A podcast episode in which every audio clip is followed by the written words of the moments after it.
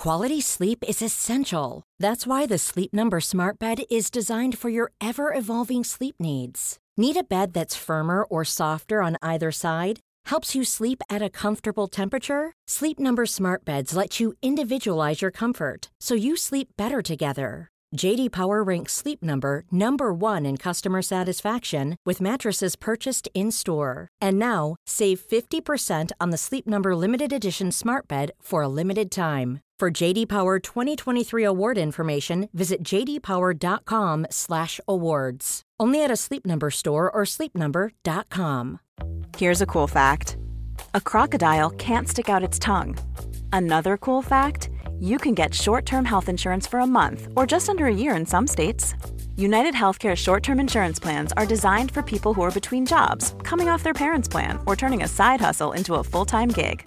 Underwritten by Golden Rule Insurance Company, they offer flexible, budget friendly coverage with access to a nationwide network of doctors and hospitals. Get more cool facts about United Healthcare short term plans at uh1.com. This episode is sponsored by Try Vegan, a vegan meal home delivery service that is nutritious and delicious and makes your life easier. Based out of New Jersey, they deliver throughout the Northeast. Check out more details on their website, tryveganmealprep.com. And you can get 25% off your first order with the promo code LIT YOGA. So go vegan.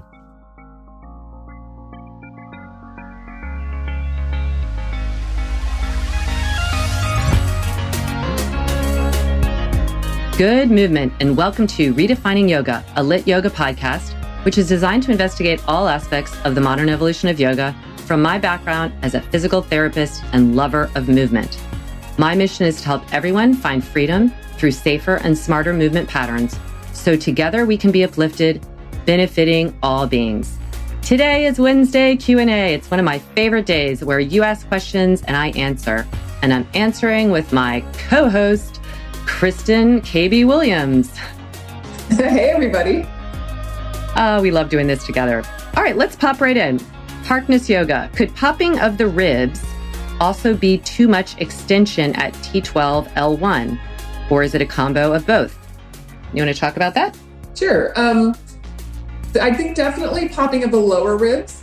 You know, that's right down where your your T T12 is the bottom of your thoracic spine, and so your your lower, actually, the ribs that um, are the floating ribs. So, so you really don't necessarily see them popping. It's probably more around T10, T9, T8.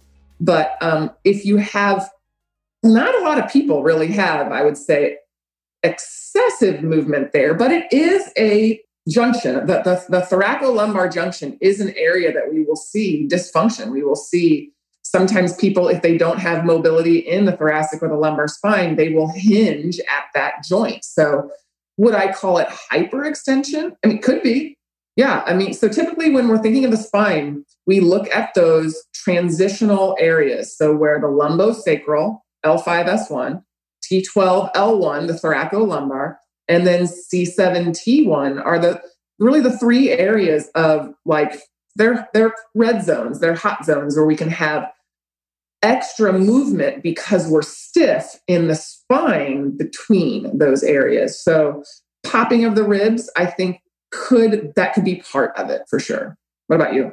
I agree. I think that I still would mostly pay attention to the front ribs because they're going to give you the, the most amount of information. I think if you work on not totally restraining them, but really getting to know uh, the front rib area that is that are those floating ribs that don't connect to the sternum and not allowing them to move every time you're trying to like reach your arms up or um, just standing up tall like notice do they naturally kind of push forward because that could lead to that hyperextension or, or just it's I, for me, I think it's excessive tension in the fascia. That's really more what I see is not a lot of people because because your thoracic spine is limited in extension to a degree because you have organs in there and stuff. So I think it's more of the fascia that, around it that really will feel restricted. So you do need to to mobilize in in both directions, in flexion and extension.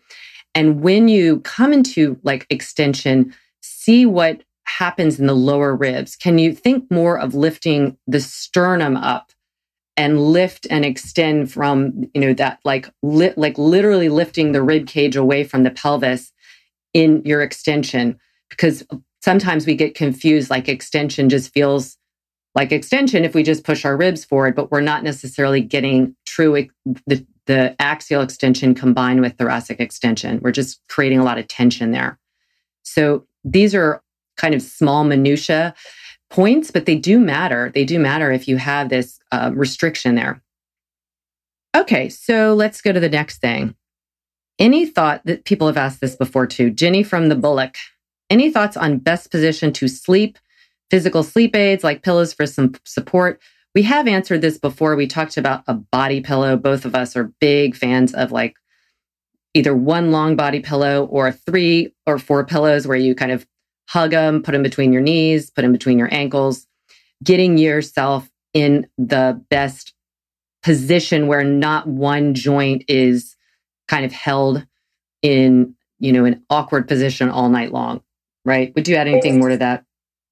No, we've definitely covered this before. And I think it truly, um, a lot of times, sleeping posture depends upon really how your body is during the day if that if that makes sense so let's say if your hips and shoulders bother you during the day then you have to address the body pillows great if your low back bothers you during the day the pillow between the knees is maybe needed or the pillow under the knees you know where you're some sort of you know lumbar uh, we used to call those just like the little um, wedges you know underneath the knees so you're a little more neutral in your spine uh, so it's definitely not a one size fits all answer for sleeping just however you get the best sleep and then are in, like you said, the best, most neutral posture for your body. Yeah. Set yourself up. Uh, it just made me think of like yoga bolsters would be really nice if you have one and you do have, say, like lumbar, like lumbar pain after sleeping. Um, like KB was saying, put it under your knees and you can really get your pelvis more neutral. Now, you might not stay that way, but you're actually positioning yourself to make it a little bit more challenging to flip around um, and move. But some people just can't sleep well on their back. And you just have to get something maybe underneath your abdominals, like to, to kind of fill up that low back so you're not arching if you're on your stomach. All right, the next question um, is from Ada Mozaku. Which movements, poses would you recommend for active hip internal rotation? Da, da, da. You want to go first? Oh, yeah. Uh, active hip internal rotation. So, you know, I think a lot of our our twisted crescents are, you know, you, you, you because we we try to keep the pelvis neutral, but I do think there is a bit of hip internal rotation. Just be mindful of the fact that we don't really have as much hip internal rotation as we do external rotation. And a lot of yoga poses in neutral, which is where we have more hip internal rotation, which would be like a standing posture, are really more externally rotated. We think of tree, we think of figure four. We don't really have internal rotation of the hips in a neutral position, which is where you can get the most. Usually, when we're internally rotating, it is in a flex, and you have to be careful with that because of the impingement that we just talked about in our last Q and A that flexion and internal rotation can really cause that anterior impingement.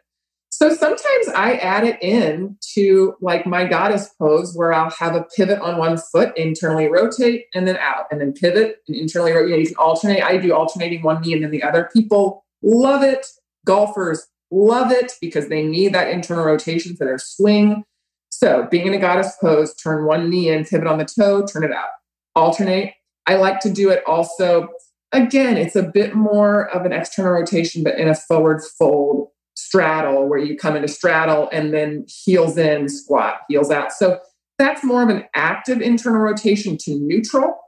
But probably my favorite internal rotation pure is when we do it in our goddess and just bring them in. Uh, but but she's right. There's, in my opinion, maybe you can think of something else, Laura, that I'm not. There's not too too much eagle, you get a little internal rotation, but a lot of it's more externally rotation focused. Absolutely. And I remember, I mean, this was years ago because I would see people like doing pigeon, double pigeon, and they'd always say, Oh, I need some hip openers, hip openers. And then I would start throwing in internal rotation.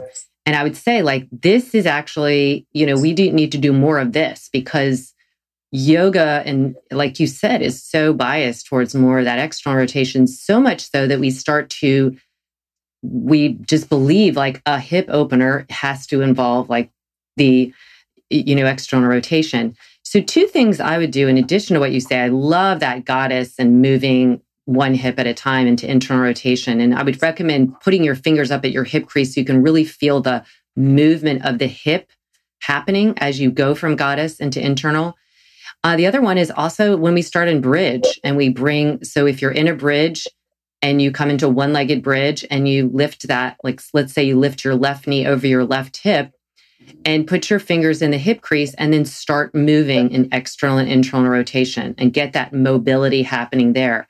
It's unweighted, but it's an active range and it's really nice to feel where you like kind of the sticky spots are. Another move I just did, speaking of golfers, I made a golfer series and I can explain it as best as I can, but you're in a lunge on your fingertips. Let's say it's your left foot forward and you're on your right toes. And then you spin to the right with both feet parallel and you walk your hands over that way. It's, so it's like a, a forward fold straddle. And then you walk your hands back to the front and you turn your right back toes forward, but you keep your left foot as it is. So what you're really doing is you're moving around an internally rotated hip and people feel this in various places. Some people don't even won't feel it in the hip because it feels so much in those lower the lower leg muscles, what we learned as peroneus but are called fibularis now. You'll feel so much pull on the outer foot and into the leg. Uh, we call it an IT band stretch, although you don't really stretch the IT band, you do stretch some of the fascia surrounding it.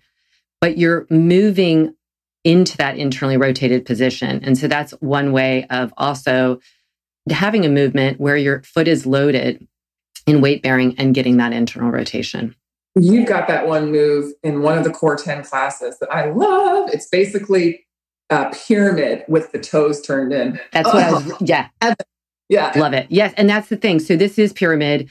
Uh, well, I said it was a fingertip lunge, but you could do it in pyramid.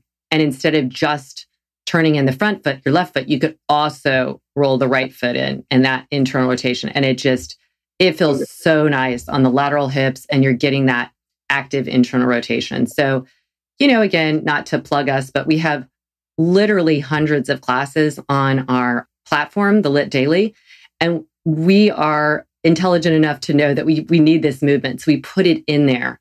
So just go and check out um, what we're doing in that. Maybe we'll make an internal rotation flow up. there we go, KB. See, we get ideas from your questions. All right, next question. Jessica Westberg. Uh, I think she's directing this at me, but I think you probably also instruct it this way. Why do you recommend to keep a cobra chest when coming into a handstand? Um, so I'll I'll first address it, and then I'd love your. So I started cueing that um, a while ago because what I noticed is from a standing split position, when people would go up into a handstand, they would immediately um, round their upper back, protract the scapula, and then try and lift up. And when you are up in a handstand, your scapula will be protracted in, in because it's upwardly rotating. But to get there and really feel the connection of the scapula on the back ribs, which is such a stabilizing point. I always think of this robot and I can't think of who it is. It's R2D2. That's it. And you look at his little legs and how he's walking. And I look at this scapula as kind of being like an R2D2, like his, you know, his, his foot is on the ground, he's got the legs up, and then it connects into the back there. And so whether you think of like his feet as the scapula, for the feet of the arms, or you think of the upper part that would be more analogous to our scapula, we want to keep the, the integration of the scapula onto the back ribs in the, in the most foundational way. Because once it does go into upper rotation, it's not that it's not foundational. It's just a harder way to catch your, catch your whole body. And it, then you have to figure out a lot of things upside down. You will eventually get to upperly rotation. But you literally also, by keeping your chest in that cobra fashion, the chest open, you're leaning into the front part of the shoulder complex, which is the sternoclavicular joint. It is a very strong joint. And it structurally, when you have your S, uh, SC joint, your sternoclavicular joint open and leaning and weight bearing into it, it pulls the scapula onto your back ribs and you have this amazing security to then lift your legs, your pelvis over your shoulders. So that's why I recommend it because I quite frankly find it way easier structurally to get into a handstand that way than to protract your scapula and have the and elevate when you are not yet in a hun, you know, over 90 degrees of flexion. So that's a lot of information, but trust me, it's easier. Anyway, and how about you, KB? Yeah, first of all, did you mean the gold one? That's C3PO. Oh, see, maybe, uh, no, the, the guy who's the close to the ground. Yeah, and he's got his little legs like that. I know he, I know he, yeah, mm, I don't know who it is. Maybe I'm mixing up a lot of different, but yeah, I'm, I'm thinking of like, oh, or maybe the Star Wars, the big guys who are walking and they look like big C3, C3, I mean, they look like, um, yeah, like the Star Wars, like the people that are whatever. You know, they have those big legs, robotic legs. And I, I think of like, that is such a, like, I, that's how I feel my hands into my back. And you could reverse it. Like the legs could be the scapula on the ground, you know, and the ground is your ribs. I think I might be overly explaining this, but you, you get what I'm saying. Like it's just a real clear connection of scapula onto the ribs and your scapula are your foot at that point. Even though you're on your hands, the foot that connects you to your body. Well, and see, I think this is, um, I agree with you 100%. To me, it starts the conversation with your brain. The second you get that cobra, your scapula, like, hello, brain, a scapula here because you feel it. I think of it as the pelvis of the upper extremities. It's the same idea in that I'm weight bearing through now my pelvis in the same way that I think I think there's a lack of communication with our core.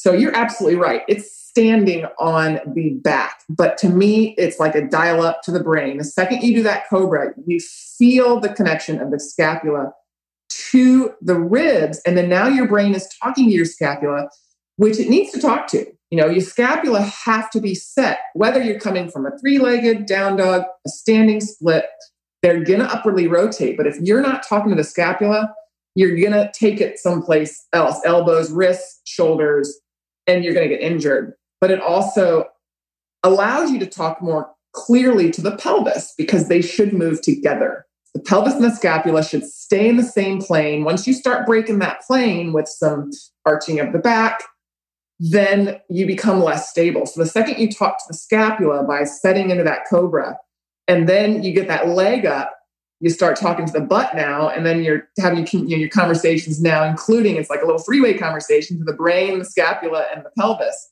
Your handstand, I promise you, becomes so much more steady and strong and purposeful that you can really go so far with it. Uh, this I, is why I love the yeah. This is why I love the handstand. It's not about the handstand. Of course, it feels amazing, but it is it is probably the most. Um, it's like going to graduate school for brain mapping. You have to be so organized in so many ways, and yes, you can get there. Like you could you could just go and, but it's like going to the end of uh, you know a, a collegiate class and taking the exam you might be okay, but you haven't prepared. You haven't done all this stuff. So the people that kick up and really like just, just for the purpose of getting like feeling it, they're actually not feeling it. They're losing so many steps along the way of re-education. I think I, I've re-educated more people and myself by teaching handstand, whether they get vertical right away or it takes years or they, you know, it, but they're because what I always say is the handstand doesn't lie. Like you can stand on your feet and have kind of not great posture and you just have no awareness, but you're not getting any feedback because you've kind of adjusted and there's so many ways, you know, your spine can can go this if you're, you know, popping your ribs, your pelvis can go forward to help out or whatever. There's all kinds of um, compensatory strategies up and down. Upside down, you don't you have no choice. You cannot have those little leaks of energy, as we call them, because you, you just won't be able to hold it. So it really reveals where your imbalances are, and then you can really target that. So it could be that your shoulders are not open enough, or that your um, thoracic spine isn't open enough, or your core isn't integrated enough. It really is not a lot of arm strength, honestly. You know, it is obviously some degree, but it's a lot of collaborative arm strength, rotator cuff, tricep, serratus anterior, those kind of things that are part of the shoulder. But it is it is really a full body integration and neural mapping. And um, yeah, and it gives you such feedback. It's like instantaneous feedback. Okay, like I see people who are set up really well, and then they can kind of barely hop up. And they're like, I don't understand. Why can't I get up? And I'm like, okay, this is telling you something. I don't know if you have the hip range of motion to really get the push off and the pull in, because the femur, the foot pushes you, but the femur has to pull deeper into the pelvis to feel like super integrated. So there's a lot of things. It doesn't have to be your shoulders or your core. It could even be your hip mobility is not quite there. So it make it feels like a ton of bricks trying to get up because you you've gotten everything like it's the coordination of all those things. You might not have had hip mobility with real good core integration. And then you set yourself up and you've got core integration, but your hip mobility hasn't caught up yet. No, because once you figure that out, once you figure that that that map, it's like you can practically float up into it. It feels so easy. So that's where I agree with you. It's not necessarily a strength thing. It is a motor plan thing. Now to hold a handstand, that is muscular endurance, in my opinion. You feel it in the rotator cuff and the parascapulars and the I mean, everywhere. It is, you know, and then you start to wiggle and shake because you start to fatigue so that's muscular endurance. But to get up into the handstand, it's way more motor planning than it is strength, but it, it turns into endurance to, to hold it. Yeah. And if you're wondering, like, how do I even start to work toward that? We have, again, all kinds of classes that that work on that. But, you know, really start basic. What is your posture upright? Because your posture upright is going to be your posture inverted. So work on that, work on your core, do the triple S against the, the wall, start doing like a down dog on the wall where you you come into a down dog with your heels touching the wall and then walk up about halfway so you form like an L shape. Super super super challenging. And this is actually way more challenging from a muscular perspective than handstand itself because you you you don't have your legs up in the air and and your joints stacked. So you put a lot more load into your core and shoulders, but this will build the endurance that she's talking about. And then you work on the motor planning of it through all the handstand stuff that we give out. Like, seriously, just look on Instagram, on my page, her page, and on Lit Daily. All right, as usual, this was so fun. Um, and as always, you can write either one of us on our Instagram pages. I'm Lara.Heimann and Kristen is KB Williams 99. Yep, that's the year I was married. That's the year she was married. I love it. I was going to say not not the year we were born, not the year we graduated. Seems like a while ago. Um, but anyway, thank you. Feel free to write us. We love your questions and we try to get to all of them. And as always, I'm pulling for you.